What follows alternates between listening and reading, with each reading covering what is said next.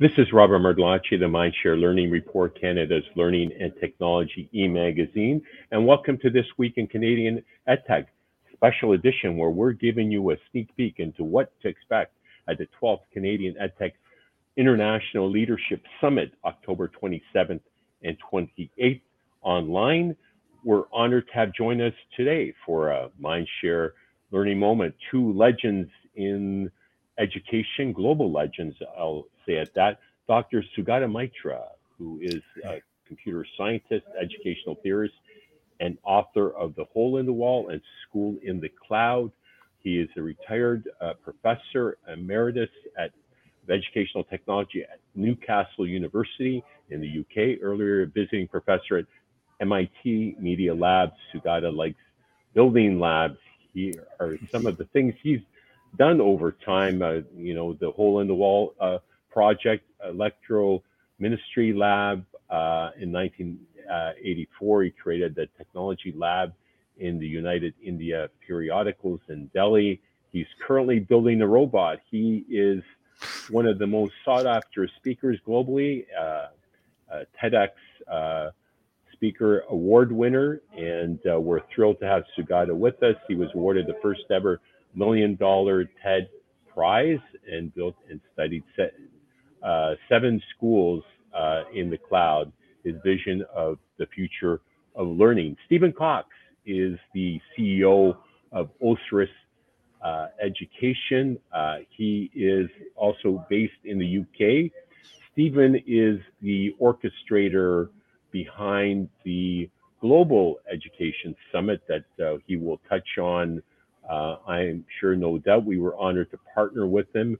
They are one of the leading providers of professional learning in the UK. Gentlemen, thank you for joining me today in these most interesting times. And lovely to meet everyone out there as well. So thank you, Robert. Thank you, Robert.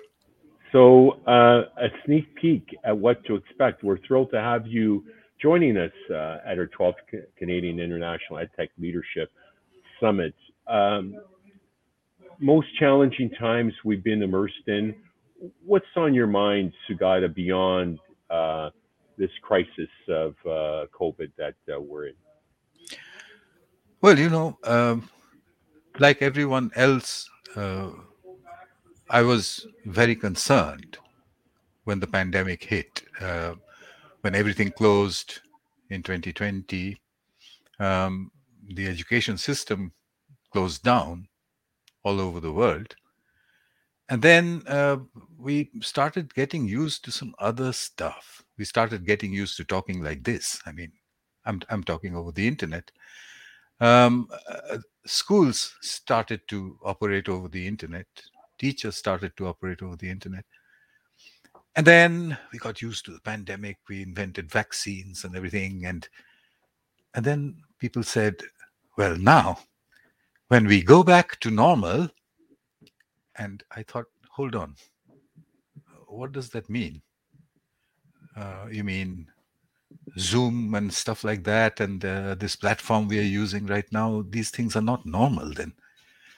When we go back to normal, I would have had to catch a plane and travel for 10 hours in an aluminum cylinder to Canada, and then got into a taxi and into a hotel. And yes, that was very normal. Yes, thank you.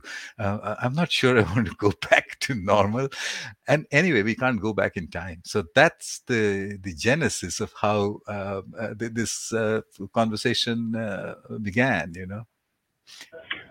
Thank you for sharing. Dr. Stephen Jordan is a psychology professor at the University of Toronto who lectures on well-being and mindset. He's also an edtech startup entrepreneur, talks about avoiding the great snapback, to the way it was. We need to continue to push forward and, through and really take the best of the best, what worked, and I think there needs to be perhaps more research and efficacy around, the past couple of years. If I was to do a PhD, that would be one fascinating project.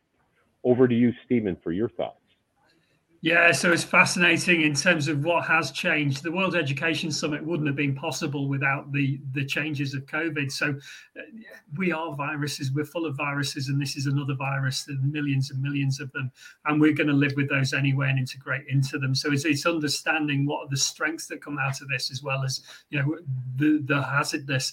And I think one of the elements was disengagement of students, which I think there were certain students that were disengaging that we weren't expecting to disengage. And the question comes, why did they disengage at this point? But there were other students who were engaging more, just as a direct result of it being more digital, more efficient, and more the way they wanted it. So, I mean, that would be one of your theses I would have thought straight away. I think there's a second element here as well, as what can digital bring, which face-to-face can't bring. And we're starting to discover that in some of the programs and the way that we're working at the moment. There seems to be an ability to get a greater honesty and depth. When people are acting in front of other people, they're not they behave in the way that they're expected to. Whereas when they're behaving digitally, there seems to be something a bit more, you can understand them a lot more, and they're a bit braver with their answers and the way that they struggle on things. And so learning then starts to come to the fore.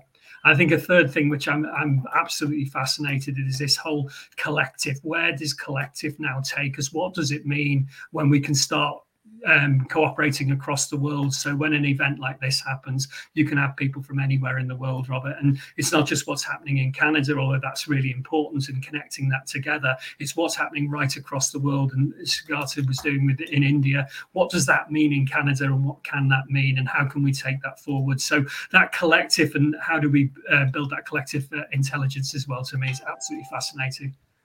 Absolutely, Dr. Mitra. You wrote a book, School in the Cloud. It came of age just before the pandemic. And, you know, how do we, what are the learnings that we can take from this into the future? Perhaps? Well, I mean, we talk about future-proofing learning. That's the theme and focus of our summit, right? Well, you know, I mean, it's kind of amusing, actually, because I ran into all of this almost 20 years ago through a little experiment, which many people know. It's called the Hole in the Wall. And it was just a curiosity. And my findings were that children can learn things by themselves if they work with each other and with the internet. It's kind of totally obvious right now. It wasn't back then. Everybody said, yeah, learn by themselves. And that's not how learning works. Learning works with a teacher inside a classroom, etc., etc. Anyway, so years passed. I wrote a book called The Hole in the Wall, just saying, well, this is what I did and this is what I saw. Years passed. And of all people, Nicholas Negroponte called me to the MIT and said, come to the Media Lab. And I said, what for? He said, because you did the Hole in the Wall experiment, and you did it 20 years ahead of its time. So I said, well, it was a pure accident, Nicholas. I'm sorry it was so ahead of time. But, you know, so anyway, I landed up in MIT. I wrote another book. It was called Beyond the Hole in the Wall. And Nicholas wrote the preface. I'm very proud of that. He wrote a wonderful preface saying, this guy is talking about what is to come. And then I won this prize, you know, the TED Prize.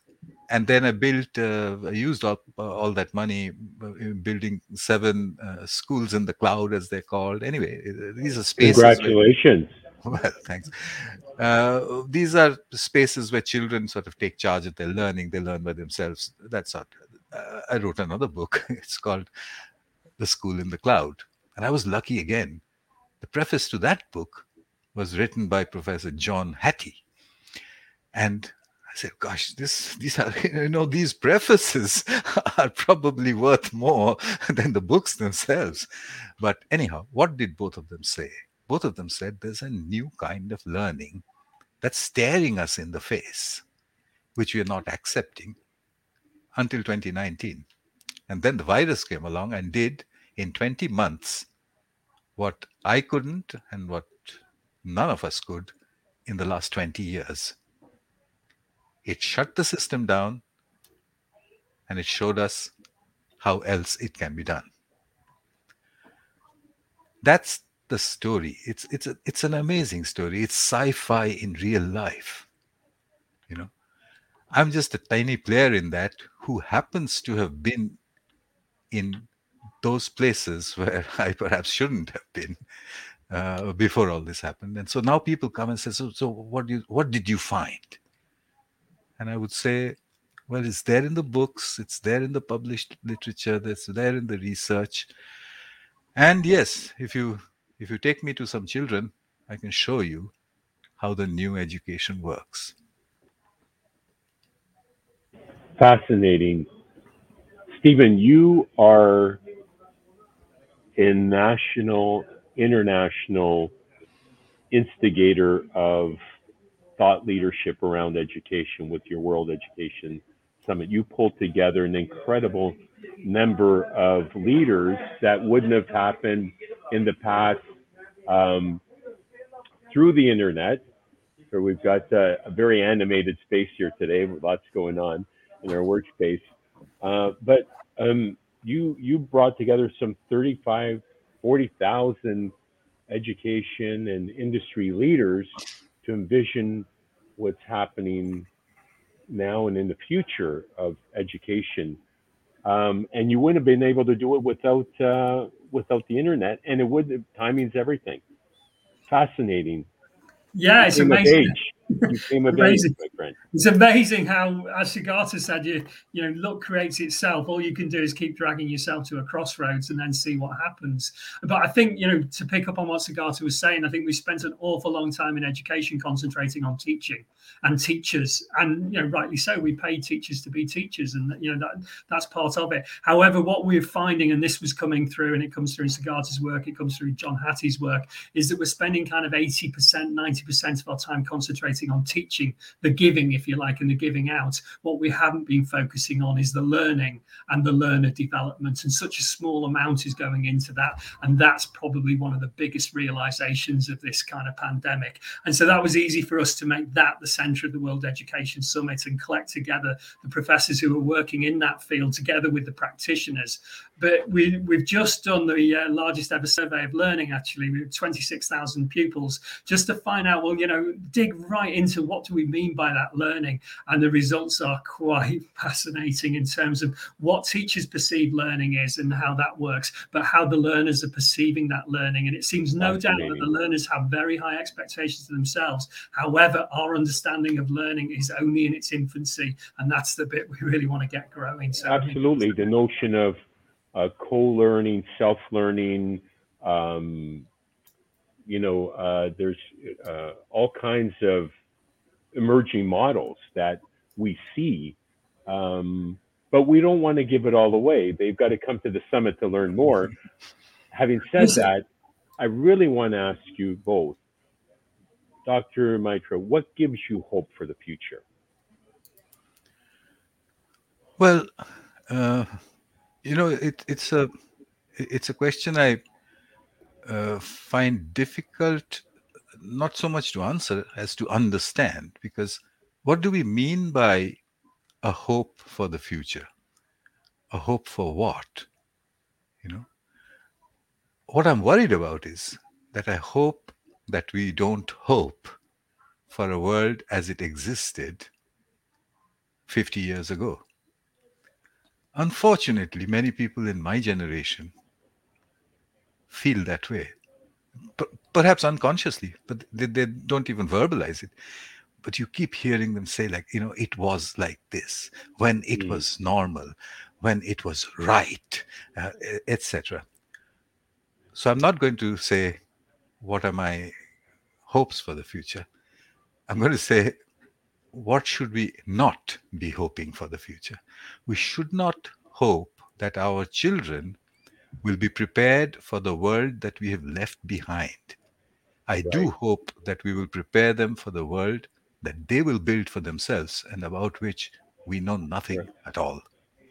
Thank you for that. And preparing them for their future, not our future, for what's to come, right? That's right.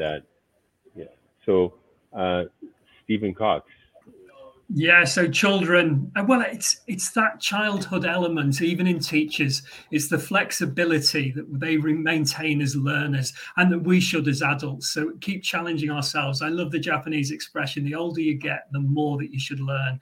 And it's just understanding, what does that mean? How are we becoming learners? And by staying as learners, we become more flexible. So let's get less rigid in the way that we're prescribing education and think much more about what education can actually achieve. And that gift of learning for everyone. I hate the fact that so many learners leave school and never want to learn again, and it's 30, 20 or 15 years later before they'll revisit themselves as learners, because the experience had quite a negative impact on them. For everyone, it should be an exploration. I hate the fact that half the lawyers in this, half the people who train as lawyers never go on to practice law. You're thinking, why did they do law in the first place? And then half that did wish they'd never done it. And you're thinking, well, these are like the most talented, and we haven't really explored them and helped them explore what learning means and what life potential offers them. So that learning bit for me, and everyone being the learners, the children, the adults, the whole system and the processes.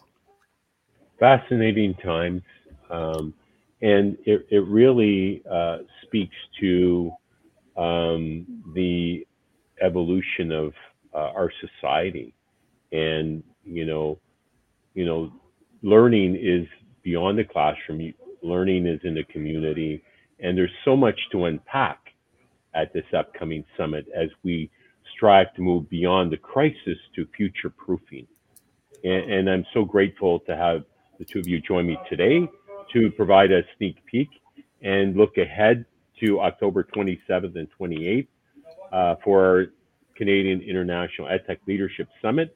And Stephen, your event is happening online globally as well in March sometime?